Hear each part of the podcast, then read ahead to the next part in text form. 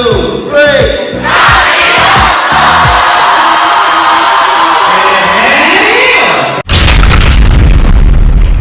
tuned into the greatest. Yo, yo, yo, yo. What up, man? It's your boy Lawrence Killebrew, aka L Buggy, back on this wonderful Tuesday morning uh, for another episode of the Comedy Hustle Podcast. Uh, first and foremost, I want to appreciate anyone that's listening right now. Um, I always appreciate my listeners, the newcomers, and the ones who continuously support your boy. I always appreciate y'all. Appreciate appreciate y'all. Thank you very much.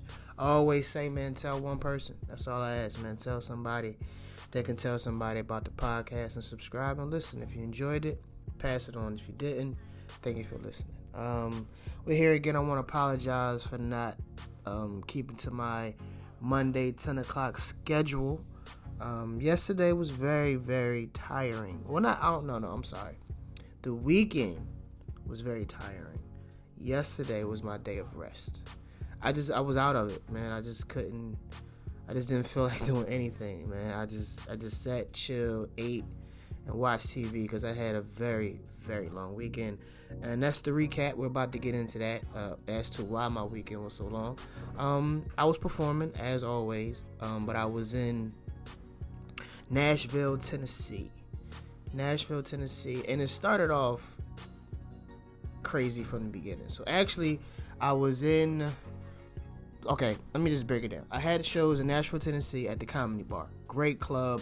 If anybody's in Nashville, please check it out. That was first. And then on Sunday, I had a show in Helium Comedy Club in Indianapolis. So my week started off, weekend started off by me getting to the airport on Friday with a straight flight to Indianapolis being canceled. Uh, after that, uh, it was like only two flights out. So basically, I wasn't going to be able to make it to Nashville in time. So the airport rerouted my flight to Memphis, which then I had to get a rental car and drive two hours to Nashville to perform. So that was the start of it. So I get to Nashville performing, uh, great crowds, great shows. I was very, very pleased by everything from the club to the staff to the atmosphere. It was really dope. So then I did a show Friday, show Saturday. Sunday, I had a brunch show, which was at 12 o'clock, which will give me uh, enough time to drive to Indianapolis, which was four hours to perform. So after I got finished performing on Sunday, I got a rental car and drove all the way to Indianapolis, which is four hours away, which is also an hour behind, which I didn't realize. So basically, I got there exactly at seven, had to run out my car, jump on stage, perform, and then had a five o'clock fight back to Philly. So yes, that is a lot to uh, do, a lot that was on my body, on my mind. So when I got to New York on, uh, I'm lost about the days on Monday. I then had to get on a Greyhound to Philadelphia because I had something to do in New York early in the morning, and then I had to come to Philadelphia. So basically, I had a long ass weekend. so Monday, I was just like, you know what? I'm chilling. I'm not doing anything. I'm tired. I wanted to do something, but I was just tired. So I'm sorry, but we're here Tuesday, and I'm talking my ass off. So that was the recap of what happened. This weekend, I'll be in Atlanta performing at Uptown Comedy Club with my man Sean Larkins. Look forward to that. Always a pleasure when I'm performing in Atlanta. So if you're in Atlanta and you're listening, come check me out this weekend. We have six shows, two shows Friday, three shows Saturday, and one show Sunday. Yep, six shows. So come out, show your boys some love in Atlanta, Uptown Comedy Club. All right, um, let's get into the topic. Let's get into what this podcast will be about. And once again, it's something that uh, I said on Facebook and on social media that sparked backlash. I don't I don't know. I don't want to really say backlash. I just want to say it sparked a lot of opinion about what I said.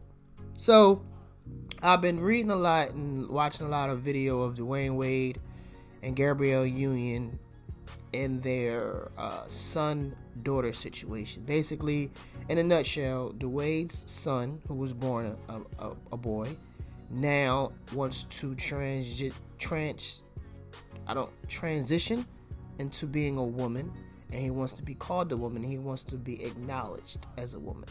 So basically, I don't know if he's going to go through the whole process of changing his organs, but he basically wants to be identified as a woman. And I, I made a statement that said, I take my hats off to Dwyane Wade because of how he's handling the situation. He's very supportive. He's very out and open about it. You know, he's out to have a conversation about it. And I was like, that that's that's big of him because I don't know if I could be the same way. I didn't say that on my post, but that's what my post meant as to wow, he's very open and supportive about it. I don't know if I can be that open about it if this was my child. So then after that, this is the statement that got a lot of flack. After that, I said, because I was just thinking about the whole situation, you know, and I made a, a, a post that said, I don't think, no, I said, I think I can handle my son being gay more than him wanting to be a woman. That was my statement. Now, from that, I received a lot of inboxes, a lot of DMs, texts, just a lot of people having multiple opinions, some bad, some good, some say I understand. Some of them was like, How careless could you be? It was just so many different things said, which I think could have been eliminated if they just read what I said and stop. I'll put it like this I think people read things and then if it's a sensitive subject, they just assume is what they think the person said. Like some chick was like, you know, how could you not care about your son? How could you not love him less? And you know, how could I be so insensitive and not love your child? And I'm like, I never said that. I never said I would love my child any less. I never said that I couldn't accept it either. Basically, all I said was, if my son was gay, I can accept that more than him being a woman or wanting to be a woman because I don't understand that. I've seen gay. I know what gay is. I understand gay. It's more familiar to me. So of course I'm going to be able to accept that before something that I'm not used to. And nowhere, shape, or form in that statement did it say, I will not love my child, I will not accept my child, I would not care for my child. I just have to understand it more. Simple as that. And I feel is that people do that too much. I first of all, let's just say this. Uh, the LGBT community, they run the world. They they will shut your shit down fast. I didn't realize how powerful they was. And I always used to joke about it. But they, they got my ass. Pause. they did. so yeah, but I feel people read something or see someone say something and then they have adjusted their mind to to formulate an opinion about what they said from based on what they think that person said. Like I never said I wouldn't love my child. I never said I couldn't accept it. But you would I wish I could like show y'all. I gotta start doing videos so I can show y'all how many messages I receive from people saying, How could you say you wouldn't love your child if they wanted to be a woman? And I'm looking to myself like, I never said that. But yeah, it, it, sparked a lot of conversation from it, man. And, and and to be straight up honest, I never understood that element of of the LGBT community of you know a man being gay and wanting to be a woman or date a man that looks like a woman or vice versa where a woman is a lesbian but wants to date a woman who looks like a man doesn't that defeat the purpose of you liking the opposite sex? Like, I mean, because I know if, if, I like a man, men. If I was gay and wanted to date a man, I'm a I'm a date a man. Like, I'm not to date a a man who looks like a woman. I'm I, I, I'm attracted to men, not I don't know, but I never understood that part of it anyway. But uh, very very very tiresome week because this all happened during the week, and it was crazy. And um, but I do, I do take my hats off to Dwyane Wade. I would be lying if I said I think all of it is genuine because I don't. I think a lot of it is done for public, the public eye. No, because there's just too many moments that are captured on video. That's why I'm very, very, very um, cautious when it comes to people and their do and their good deeds and you know their sentimental moments because like who is around you all the time with a computer? I mean i'm sorry with a camera catching these precious moments. Like none of this stuff is predetermined. Like that one of them was a video of him and his child having like this real intimate conversation outside. I'm thinking to myself like who recorded it? Like y'all don't see this camera you know too many moments precious moments are caught on video, which makes me just feel as if they were predetermined. You know, so I take my hats off to them, but something in me doesn't say that it's all genuine. You know, I think it was discussed prior to it being publicized.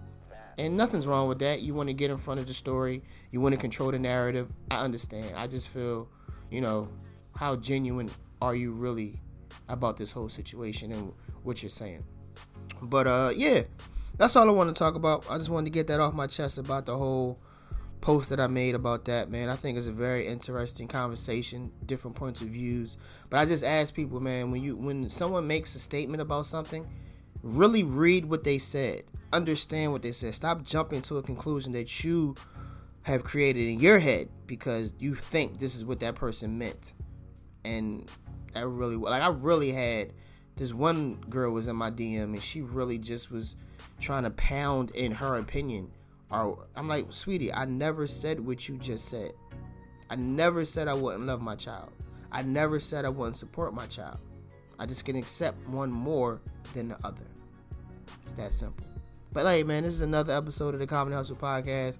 I'm Lawrence Killebrew. Please tell one person tell somebody to listen and check it out. Also, please subscribe to my YouTube channel, The Comedy Hustle, starring me, Lawrence Killebrew, as always. Uh, subscribe to this, the podcast. We're on all digital outlets, you know, uh, Spotify, iTunes, Anchor, um, anywhere where you listen to a podcast, I'm available. So just Google Lawrence Killebrew Comedy Hustle, hit that subscribe button, and keep it moving. Hey, man, kick this week's ass. That's always my motto. It's a new week, new day, new start. Kick this week's ass, man. See y'all back next Monday, 10 o'clock a.m. Peace.